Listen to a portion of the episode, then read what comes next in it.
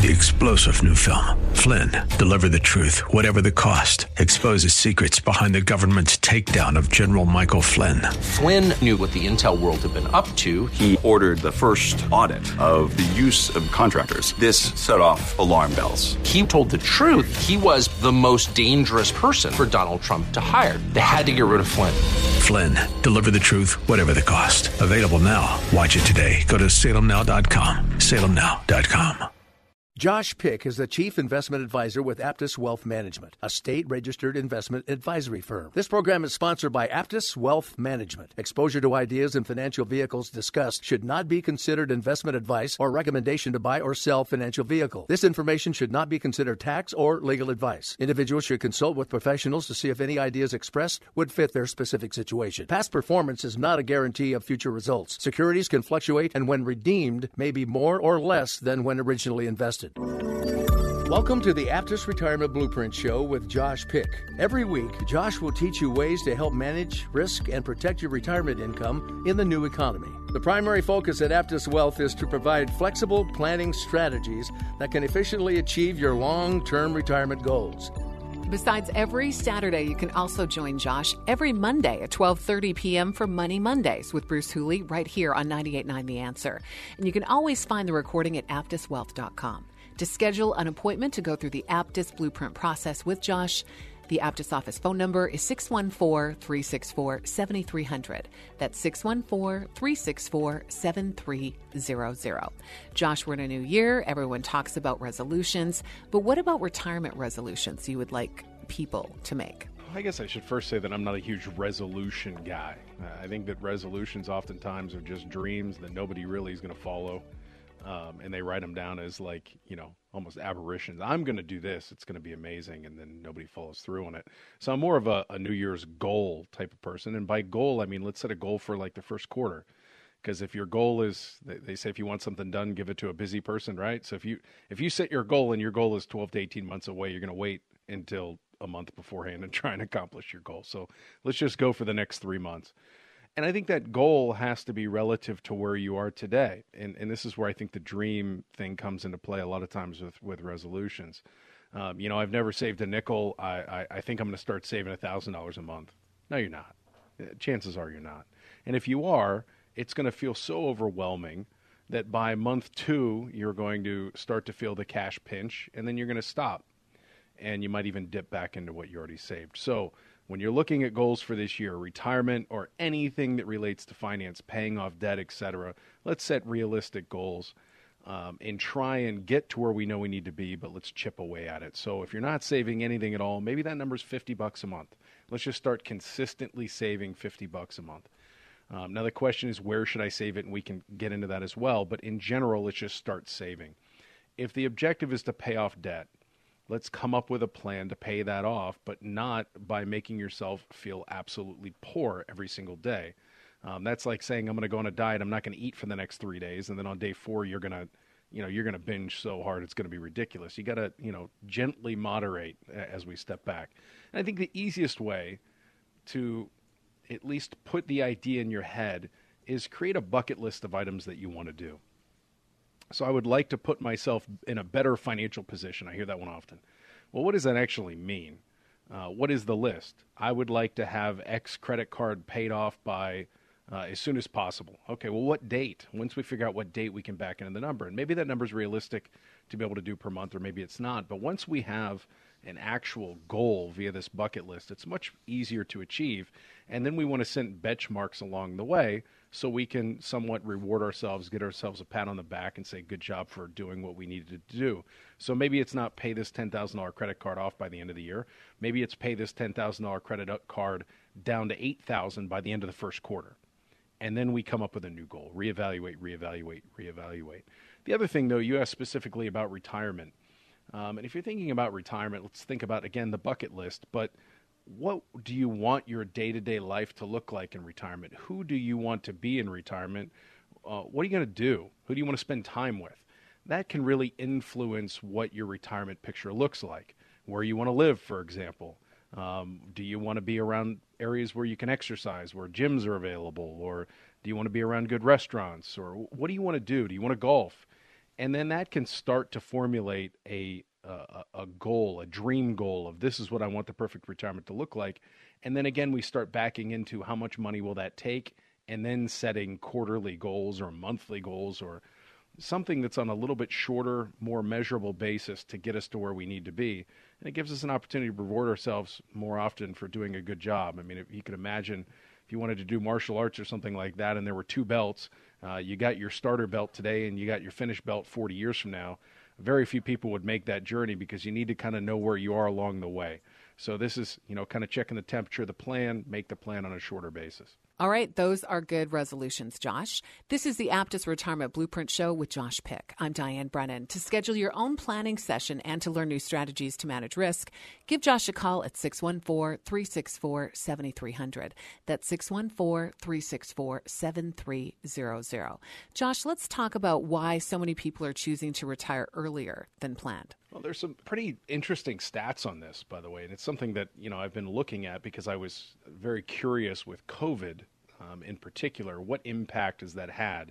We have two factors. Obviously, baby boomers are very much retiring every day, and then you have COVID uh, restrictions, mandates, etc. I've had a lot of clients come in and say, you know, I was going to work another two years, but I'm just going to walk away because of X, Y, Z reason. You know, I don't feel comfortable going back to work or on the other side, they're going to mandate that I get a vaccine. I'm not going back for that, or wh- whatever the reason might be. So I looked up some research, and uh, what I'm seeing is that uh, adults 55 and older are retiring at a much greater clip than they have been in years past. So if you look kind of statistically, and I'm rounding, uh, between about 2008 and 2019, there was about a million people per year retiring. If you look over the last two years, it's grown by three and a half million. So it, it's been almost double the amount of people retiring. And if you look into in these surveys the reason on why they're retiring, they're saying they either you know they're getting burned out, they're working too many hours, um, or you know their work-life balance isn't as strong, or a very strong one was um, their burnout was worsened through the course of the pandemic, or the pandemic has taught them something. All reasons kind of point back to this pandemic. So I think there's a lot of people that are retiring based upon just that. Now, for the most part, you know, we're talking about people uh, over the age of 55, so they should be in a much better financial spot. Uh, but that does not mean that you should not look before you leap. Just because you have a nest egg does not mean that you have all of your ducks in a row necessarily. And what do I mean by that? The earlier you elect to retire, the more variables there are, or the more impact that the variables that affect retirement can be on your situation. For example, if you retire at 80 and die at 85, whether inflation is 3% or 3.5% is not going to have that significant of an impact because that extra half percent over a five year window is not that dramatic. However, rewind the clock back and say, uh, inflation is an extra half a percent or 1% greater than what I anticipated, and that's over a 30 or 40 year retirement. That can have a significant difference. Um, secondly, how you need to invest or the impact of volatility in the market, impact of taxes, inflation, all the things that we talk about can have a much more dramatic effect based upon the sheer length of what your retirement is. So, what does this mean? I should never retire early. Of course not. Uh, I have tons of clients who retire early, and um, for many of them, it's been a great thing. So if you have the ability to do it, I encourage it. But I also encourage you to do the research ahead of time. Do not just jump off the cliff. Make sure you develop a plan and you've stress tested it and you're in a good spot before you leap. To schedule an appointment to go through the Aptus Blueprint process, Josh's phone number is 614 364 7300. That's 614 364 7300. You can also join Josh as he talks retirement with Bruce Hooley every Monday at 12:30 p.m. right here on 989 The Answer. And you can always find the recording at aptuswealth.com. More with Josh Pick when we come back. If you're concerned about the market and you want to learn new strategies to manage retirement risks, call our office to learn more about the Aptus Retirement Blueprint today at 614 364 7300. There's no cost or obligation, but space fills fast. Give us a call at 614 364 7300. That's 614 364 7300. To create a successful retirement plan in today's economy, it takes a customized, solutions based approach. At Aptus Wealth Management, founder Josh Pick calls it the Aptus Blueprint, and it's focused on managing risk instead of chasing returns. If you're working with another advisor or simply want a second opinion, put his team to work for you. To schedule a complimentary consultation to learn more about the Aptus Blueprint process, contact Josh at 614 364 7300 or visit aptuswealth.com. There is no cost or obligation, but space is limited. To start your plan, call 614 364 7300 or visit aptuswealth.com. Thanks for listening to the Aptus Retirement Blueprint radio show with Josh Pick. To schedule your complimentary customized planning session, give Josh a call at 614 364 7300. That's 614 364 7300. Welcome back to the Aptus Retirement Blueprint Show with Josh Pick. To schedule your own planning session and to learn new strategies to manage risk, give Josh a call. His number is 614 364 7300. That's 614 364 7300. We were talking during the break, Josh, about my financial goals. And we're, you were going to ask me what I'm going to change in the new I'm year. calling you to the carpet. I'm hijacking the show. So what what are your financial goals? And I think this is good, by the way, Diane, because we we talked, uh, you know, in the first segment about how to set goals, et cetera. So I'm curious, and I'm willing to share mine as well. But what what are your financial goals, if there are any, for 2022? Okay, well, I'm going to work much harder at marrying rich. I'm kidding. okay. I'm kidding. Good luck. Yep. That's that one's going to be tough. Uh, seeing as my past record, I failed at that quite a bit. Okay, I'm going to save more, just as you mentioned in the last segment. A lot of people say they're going to do that, but you know, I was going to ask you. It's just like going to the gym. You know, everyone's there on January. They're going to start new, fresh resolutions and new goals. Uh, when it comes to saving money, how many people start the year off saying, "I'm going to do it," and then they drop off? Yeah, I, I think a tremendous amount, and I think you know, and I'm not certainly not picking on you, but the the the term "save more" is is a very vague term, right? I'm going to save more. Well, how much more? Oh, much more. Well, how much is much more? Well, way more than I'm doing right now. And I, I think what you should try and hone that into is what specifically I'm gonna am I gonna do right now? Not not in a month, not when I figure out the math, just right now. Right now, do it. And uh, I think that number, the easiest way to do it is you have a number that's in your head right now that you would feel comfortable with. Everybody does, but they want to save more because it would make them feel even better. Whatever number that came in your head that you said, well, you know, I could, I'd be willing to do 100 or I'd be willing to do 200. I, I should probably be doing a thousand, but I don't know if I'm capable of doing that. Go online right now and, and set it up. ACH 200 every month. And then if that doesn't feel that, whatever that number is, if it doesn't feel like that big of a burden after a couple of months, just tune it up a little bit. So I went from 200 to 250. Cool. Let your lifestyle adjust. I went from 250 to 300. Let your lifestyle adjust. You'll be surprised since you use the gym analogy. I'll, use a gym analogy, and and I'm certainly not a runner, never have been. Um, I'm not built for running. You know, I can give you a million of reasons that I, I have excuses for not being a runner. Only when chased, right? Only when chased. right. But I remember when I first ran. I mean, when I went for my first jog ever, and it was you know like two miles, and and after a mile, I thought I was going to die, but I pushed through and I made it through two miles. And then you you sign up and you go run a 5K, and you go you you watch you know uh, a 10K or a half marathon on television, and or a marathon, and you go, how in the heck could somebody ever do that? And then you do a 5 or 10k and then you do a half marathon and then everything starts to seem much more reasonable. And i can imagine that somebody who runs you know 100 mile races looks at a at a marathon and goes well you know i mean that's a you know whatever. That's an easy that's an easy jaunt. So all these things seem overwhelming until you start hitting benchmarks. So if you said i'm going to go from zero to saving $2000 a month that's like saying i'm going to go from the couch never running to running a marathon it's going to be too painful and it's probably not going to work out.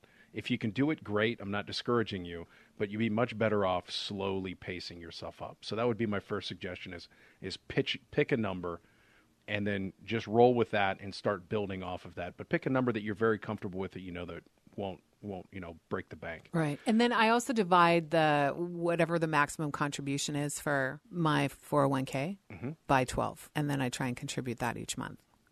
Which is fantastic. And obviously, not everybody can afford to max out their 401k. So we don't want to alienate everybody who can't do that. But at the same time, you know, if you can, and by all means, you should be doing that. Uh, but for those of you who can't, the same thing applies. You know, I've never even contributed to my 401k. Well, where should I start?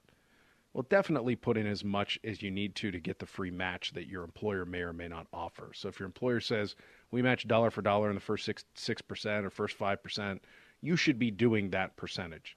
Then start working up from there if you kind of want a, a starting point. So, uh, Diane, you're on the right track. As far as paying off debt, you know, same thing applies. Not I want to pay off my debt uh, fast.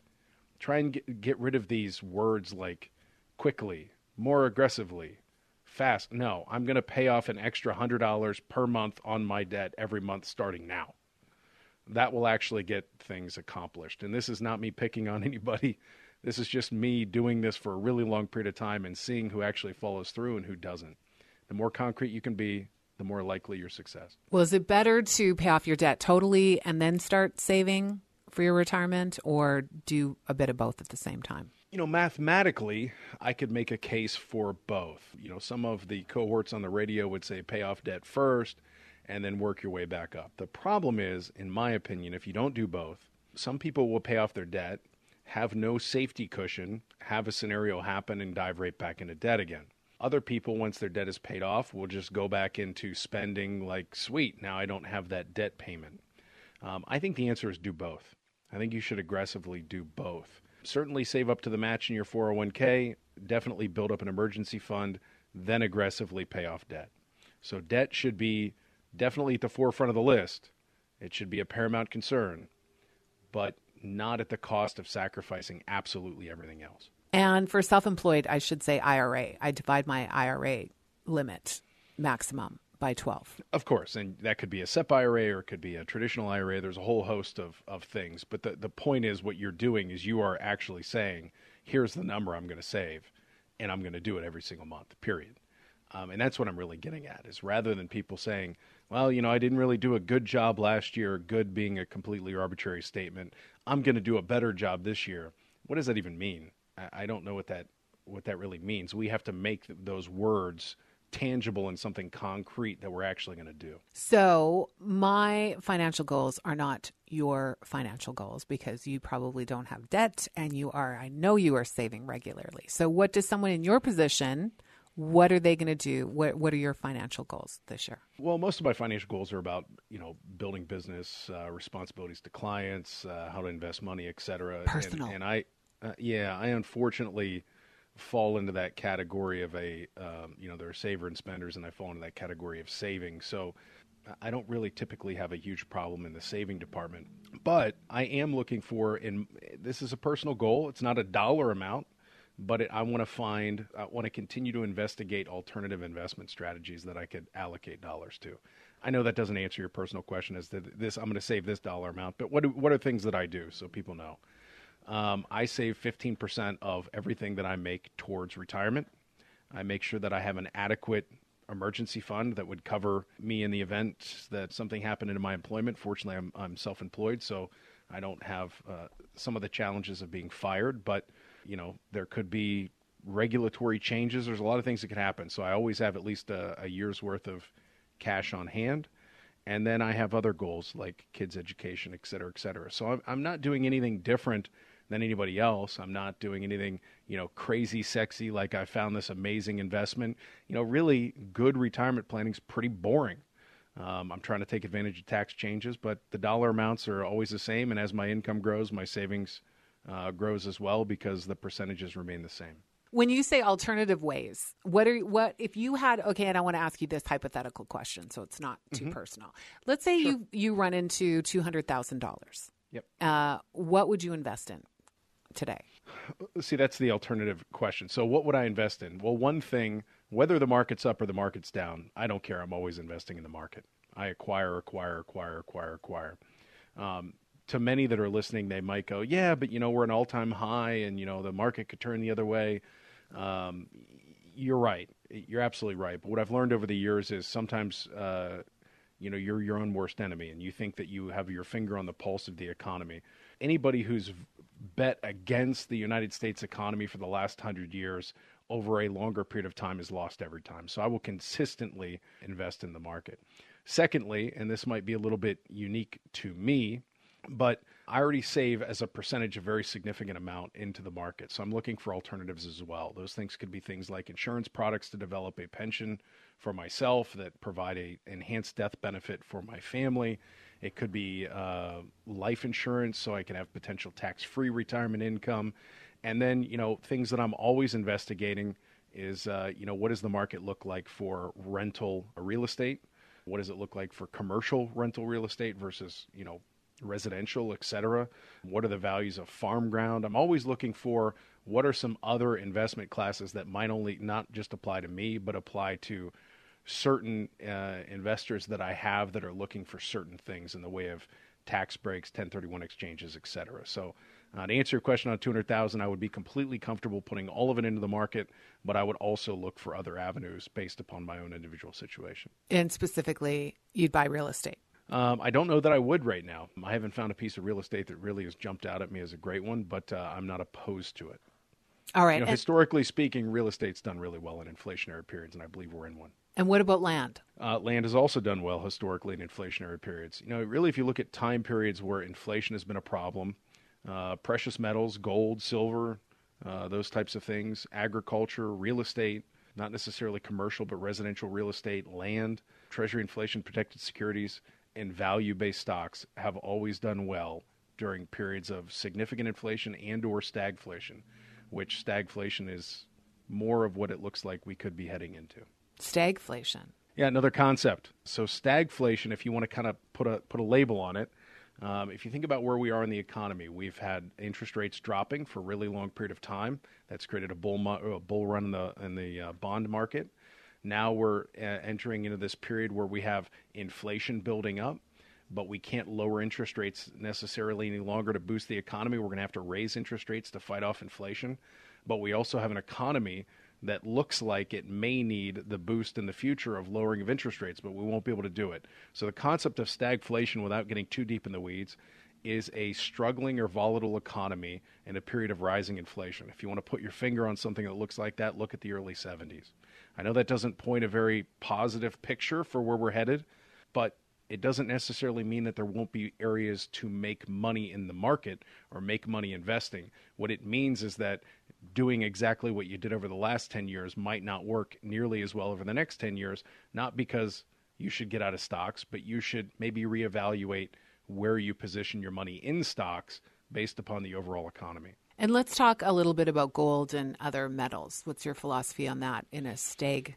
And how long does the stagnation or the yes, stagflation stagflation yeah, I mean, period last? You know, nobody really knows. Of course, it depends on what the government does to react to said scenario. But um, you know, if you look at the 70s, it, had, it, it, didn't last terribly long. It lasted for a few, uh, you know, you could argue three to five years before we started to come out the other end. Really, the, the, the great damage being done in the early 70s. Um, where it was a period where markets were incredibly volatile. You weren't rewarded uh, handsomely for putting money in growth stocks. Uh, interest rates weren't uh, very low, they were on the rise. Um, so, you know, bond prices didn't do very well. Um, you know, the list kind of goes on. But what did do well? Well, when period when people are very uncertain about what's going on in the economy, they tend to flock to safety.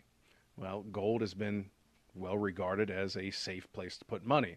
That said, gold over the long run has been the worst investment, arguably second only to holding all of your money in cash as being eroded by inflation. So you'd say, how can you, on one hand, say gold is such a great antidote to inflation, and on the other hand, say it hasn't kept up with inflation over the last 50 years?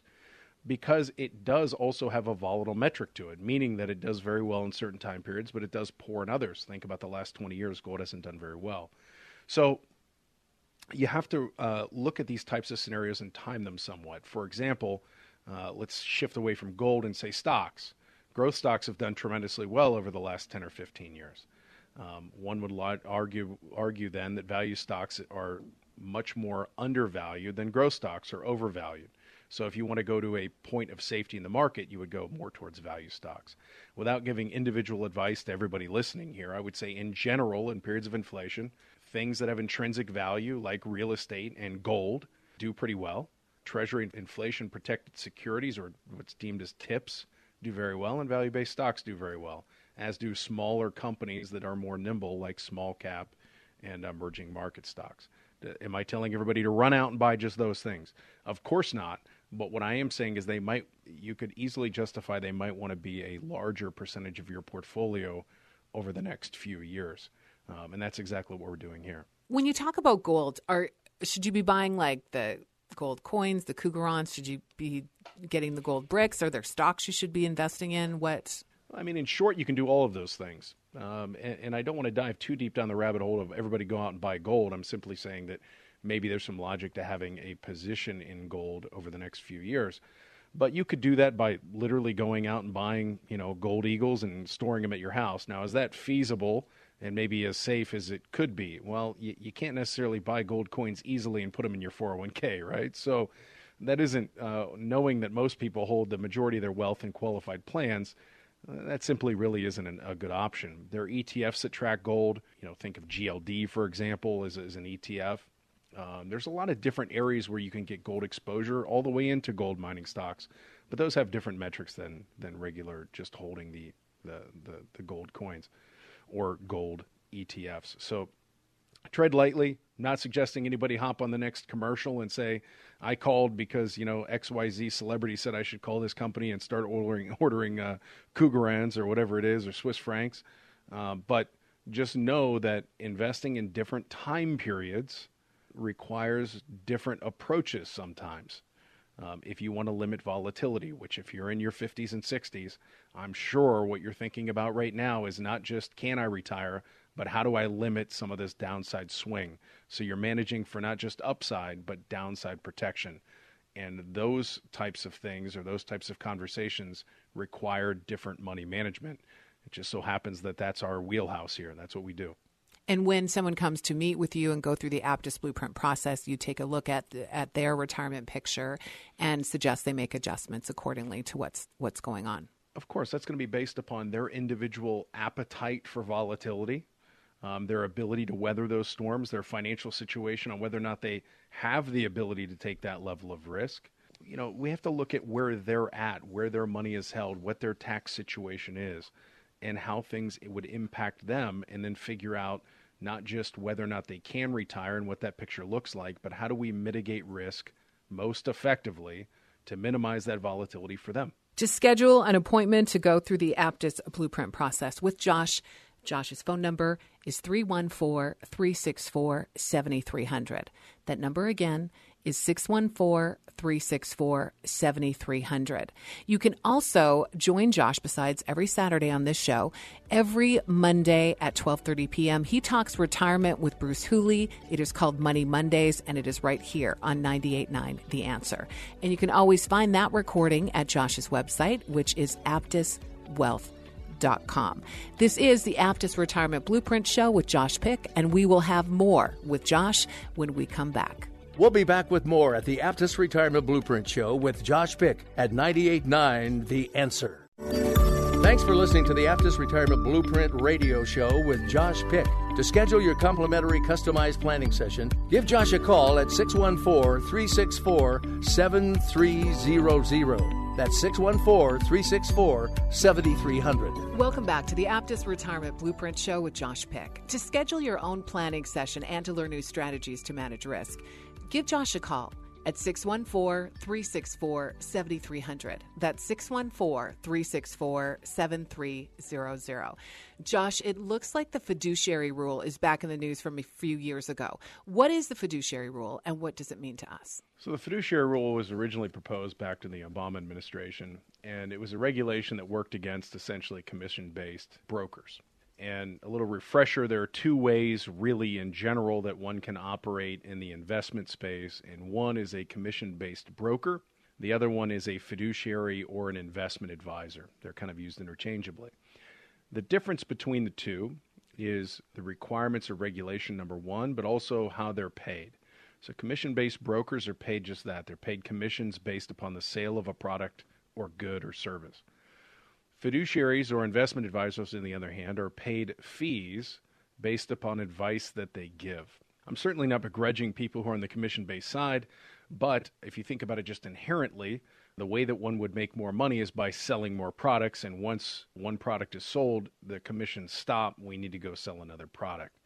Um, so there is the potential for churning or turning over a book of business, meaning uh, I meet with you, I sell you growth fund mutual fund A, I make 5%. A year later, uh, I go back to you and sell, sell you the growth mutual fund B, which is basically the same thing, but I need to do that in order to make another commission. That is called churning a book. It is illegal, but sometimes it gets a little gray. Fiduciaries, on the other hand, no matter how often they trade or where they move you to or from, it has to be in your best interests, and they're not making any more money off of you because it is based upon a flat fee. And Obama was very much a proponent of the fiduciary model. We're fiduciaries, so it wasn't really any skin off of my back because I was already in that model, so I was a pretty staunch proponent for the ideology of pushing in that direction. But there were some opposition and there were some nuanced issues to the bill. One being, while on the surface it sounded like a great idea, let's make sure that we uh, have everybody working in everybody's best interest. That's great. We're also going to limit the amount of investment options that you have inside of things like 401ks, retirement plans, et cetera.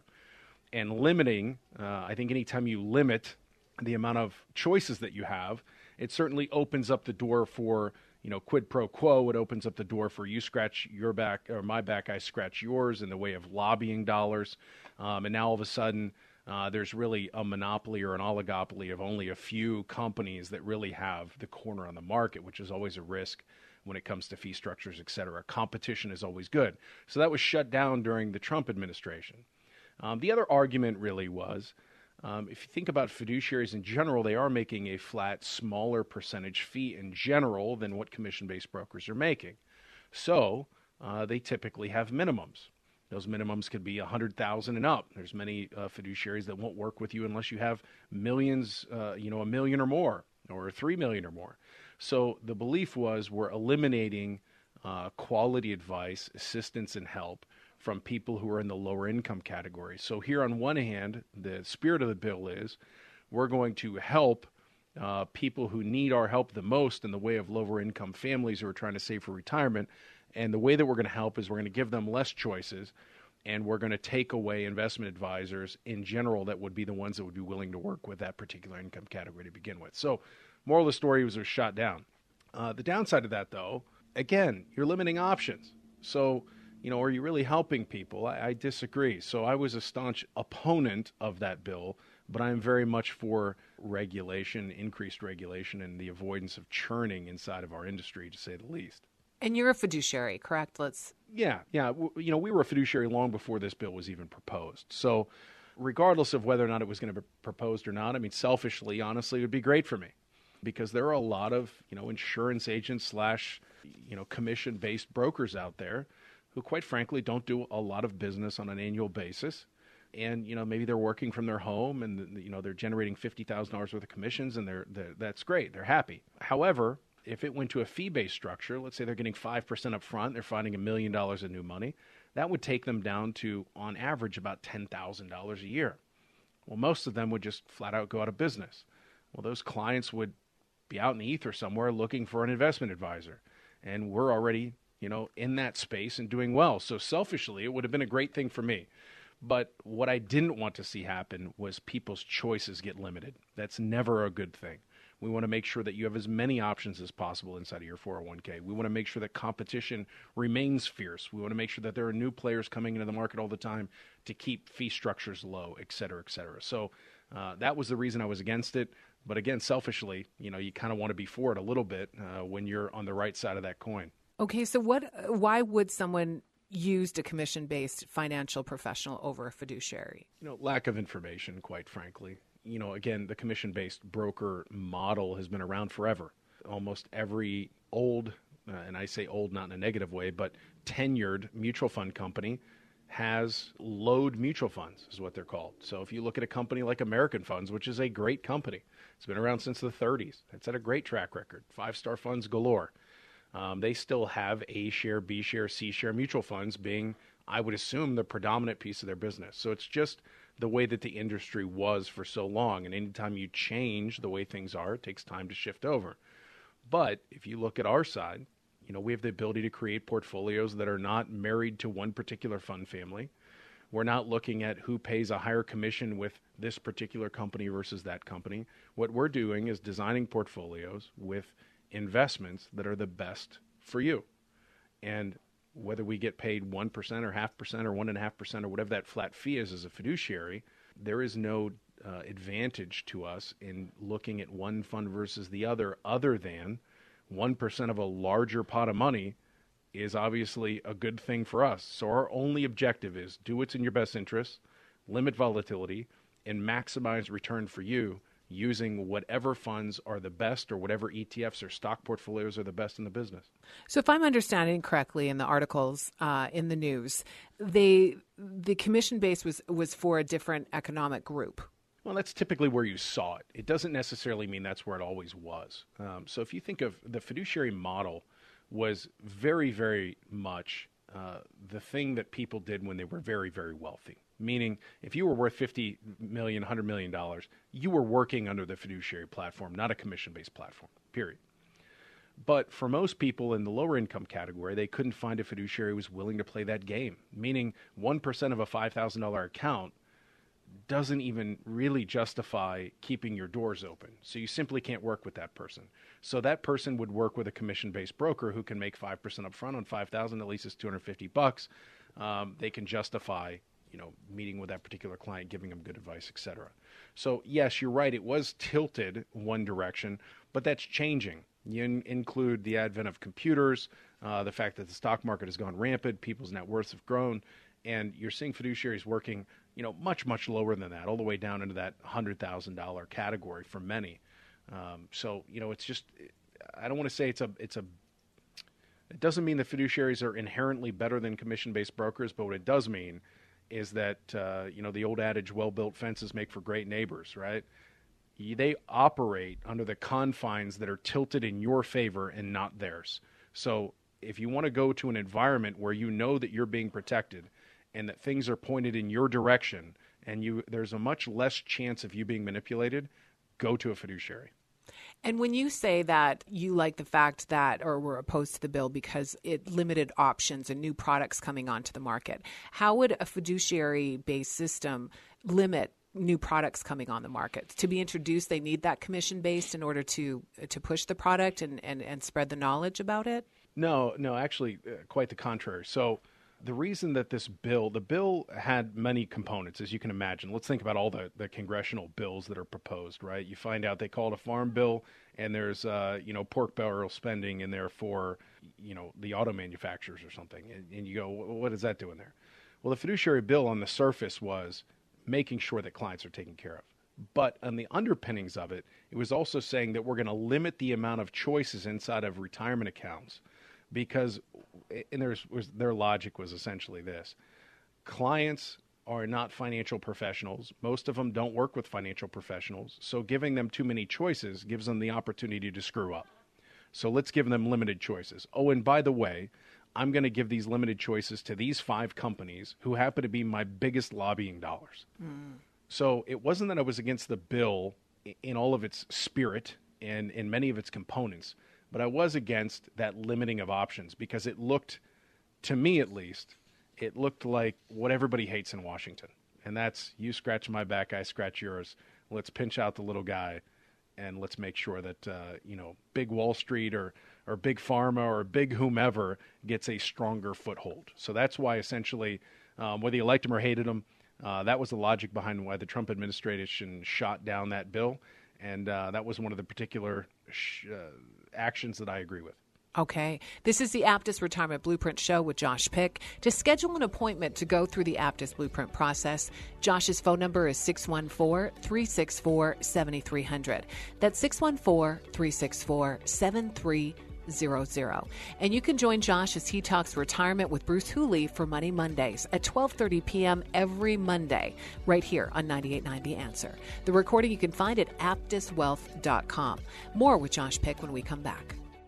To create a successful retirement plan in today's economy, it takes a customized, solutions based approach. At Aptus Wealth Management, founder Josh Pick calls it the Aptus Blueprint, and it's focused on managing risk instead of chasing returns. If you're working with another advisor or simply want a second opinion, put his team to work for you. To schedule a complimentary consultation to learn more about the Aptus Blueprint process, contact Josh at 614 364 7300 or visit aptuswealth.com. There is no cost or obligation, but space is limited. To start your plan, call 614 364 7300 or visit aptuswealth.com. Thanks for listening to the Aptus Retirement Blueprint radio show with Josh Pick. To schedule your complimentary customized planning session, give Josh a call at 614 364 7300. That's 614 364 7300. Welcome back to the Aptus Retirement Blueprint Show with Josh Pick. To schedule your own planning session and to learn new strategies to manage risk, call Josh at his number. It is 614 364 7300. 614 364 7300. Josh, let's talk about Medicare. What do we need to know about its costs now that we're in the new year? Well, it's going up, just like everything else, right? You know, the average person is paying a standard monthly premium for Part B of $148.50. Yeah, and just to kind of review what you pay, so Part A under Medicare is your uh, hospitalization cover every, coverage. Everybody gets that. You don't pay for it. Part B is your doctor coverage, and then Part D is your prescription drug. And then many people fill those uh, gaps in there with what used to be called Medigap plans, now are called Medicare supplements. But what we're talking about specifically is Medicare Part B. Last year was $148.50. This year it's going to be just over 170 bucks a month. So, what does that mean? Well, Social Security went up by basically 6% this past year. So, based upon how much you made off of Social Security, that should more than cover the increase of the $22, let's call it, in Medicare plus. But if your Social Security check was small, you might say they were telling me about this 6% wage increase, and I'm certainly not feeling it because my Medicare went up by the exact same amount. Uh, that said, other things that happened Medicare is laddered, meaning that the amount of income that you have determines how much you pay for Medicare. So while most people pay $148.50, it is absolute it is actually possible for you to pay just shy of $500 a month for Medicare based upon your income band. And that's critically important because there's some gotchas there. And some of the gotchas are, uh, for example, how do you file your taxes? Your criteria for income, married filing jointly versus married filing separately, are dramatically different. So be cautious and do some looking. Call our office. We're happy to walk you through how it works and make sure you don't get caught in these traps but make sure you take a proactive approach on this because the last thing that you want to do is say i budgeted for 170 bucks a month and lo and behold my medicare for the next year is going to be 500 so be careful but i think this points to an overall larger issue and that is as we look at inflation and we look at things like not just Medicare, but Social Security and, and all the governmental entitlement spending. Will it keep up with inflation if we are, in fact, heading into this inflationary period where you know the days of 2% per year inflation is over and now we're heading towards an average that looks more like 3 or 4 with you know several years being maybe 6 or even 7 or 8% not maybe not as crazy as the 80s but but certainly much different than what we've been used to for the last 40 years. Will social security keep up? And of social security how much of that will be eaten away by the cost of health care because if you think that you know, healthcare, uh, regular inflation was 6%. If I just do the simple math and say that, you know, Social Security or your Medicare costs went up by $22 on $150, well, I'm not really good at math, but that's that's a double digit. So that's more than twice of what we saw in our Social Security increase. So how big of a bite? We've talked many times, Diane, over the uh, the years and the last couple of months about, you know, what do we think is going to happen with healthcare costs and how expensive is it going to be and how much is the average family paying healthcare costs in retirement. And it looks to me, if I look over the last couple of years, that that will be a much more significant bite than it has been in the past, which is kind of a scary thing because it's one of the unknowns in retirement planning, but it's something that we need to just forecast for and be prepared for. So, do you just uh, assume that it's going up and it's how much now? So, in however many years. Do you just kind of overestimate, and that way it's a nice surprise that it's less? Yeah, yeah, kind of. Yeah, I mean, the short answer is kind of. So when you do uh, financial planning looking forward, they're all calculations and assumptions. And we can assume that, let's say, for example, we assume that general inflation is going to be 3% or 4%, or we get to determine that. And then we believe that Social Security, independent of that, is going to be, you know, maybe it's not going to keep up with inflation. We believe that real inflation is going to be 4%, but only Social Security is only going to keep up with 2 But then we think our health care costs are going to go up by 6 we have the ability to move those independent variables. And then at the end of that projection, we can then do what we call a stress test, which is essentially say, what if we're wrong by X percentage? Meaning we put in 6% for the inflation adjustment on healthcare, but what if it's 8? Can we still make it? So you start stress testing your plan. And and of course, you know, one thing that I hear is, well, these are all just guesses anyway.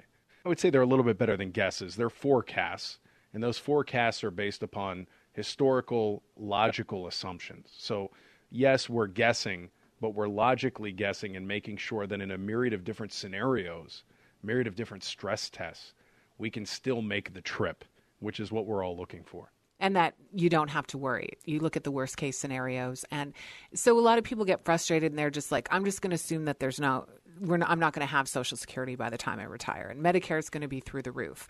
I mean, by forecasting as you do and predicting with reliable data, I mean, that gives people a lot of security knowing that they're not going to have to save as much. Yeah, I mean, you know, if, if you think that Social Security is not going to be there, we can have a conversation about that. If you think that Medicare is not going to be there, we can have a conversation about that.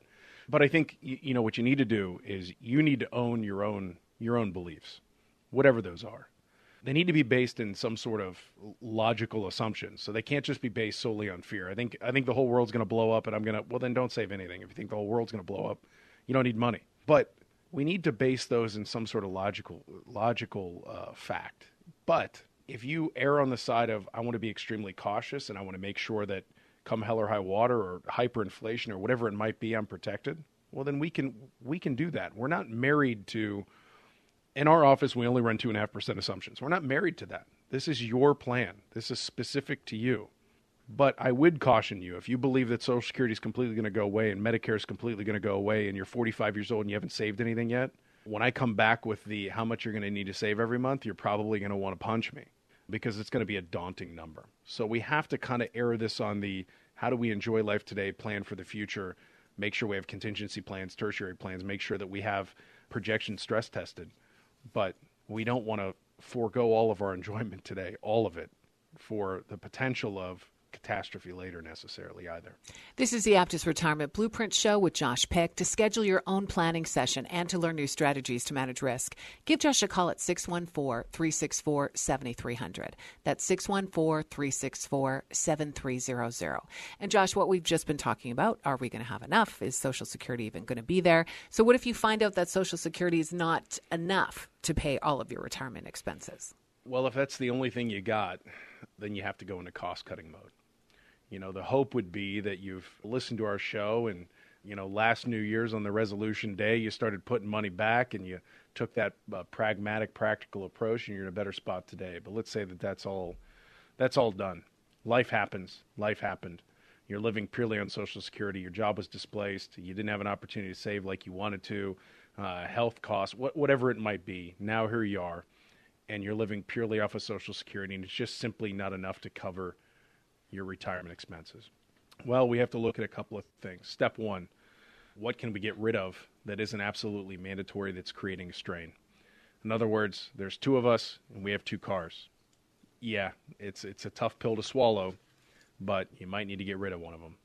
What about downsizing a home uh, or figuring out a way to lower your rent based upon location, etc.? Is there a way I can cut costs? This is one that we're always very hesitant on with Medicare costs. You know, I have a Medicare, but I also have a supplement, and I have the Cadillac of all Cadillac supplements, and it's costing me 180 bucks a month. I never go to the doctor, but just in case I want to have that. Well, you may need to roll the dice a little bit and lower that Medicare supplement. In other words, what we're doing now, I'm saying that we are at that point where it's uh, drown or figure out a way to swim and you're going to have to just figure out a way to swim by cutting costs. And, and, and I hate to say it's that way, but it is what it is. Uh, might be a good time to use your home. So, yes, I have no other savings, but I do have a home that's paid off. Well, you may want to look at a HECM loan or, or selling your home and downsizing. There's, there's a bunch of things that we can do. The point is, all is not lost. You can always improve your situation. You just have to know the places to look, develop a plan, and start executing the plan. So, all is not lost. We'll do the best we can to help you. Josh, there's lots of talk about the possibility of a market crash this month. What is the reason behind that kind of chatter? Well, I feel like there's always talk about a market crash or the fact that the market will never crash, right? That's what the media always perpetuates is uh, why you're an idiot for not being in the market or why you're an idiot for being in the market. It's never uh, the boring talk of, you know, what you should be doing is just consistently putting money in the market and kind of putting the blinders on for the most part, ignoring short term trends and uh, rinse and repeat, rinse and repeat, and you'll be a very wealthy person. Um, so there's always talk about it. But, but legitimately, I would say if we look at the last – you know, since 2009, which was really the you know the, the end of the financial crisis, the Great Recession as we call it. You know, since 2009, the market's gone up like a rocket ship. We're in the longest bull run in the history of the stock market. We had a blip during COVID, but governmental stimulus spending rebounded that rather quickly. So we really haven't experienced a significant downturn. But at the same time, we have a lot of pressures facing our economy today. We have the potential of, you know, trade wars down the line, which we always have, but they do seem like they're a little bit uh, more significant as of today. We have inflation that's the highest levels it's been in the last 40 years. We have the lowest interest rates in the history of the country. So the Fed has always had this silver bullet to recover the economy quickly by lowering interest rates, which in fact injects money back in the economy and usually has a very positive impact. Uh, we're kind of running out of runway on that. Um, and then, you know, we have this virus issue. You know, it seems like every day we hear about a new you know, variant of COVID, and COVID has certainly taken its toll both domestically and abroad. And if we think about all of those things kind of coming together, so we have interest rates start climbing, typically has a negative impact on the stock market, a negative impact potentially in the real estate market because people can afford can afford less via lending. We have no magic bullet in the way of lowering interest rates to boost the economy, and we just have also you could argue the end of a run in the growth sector of the stock market.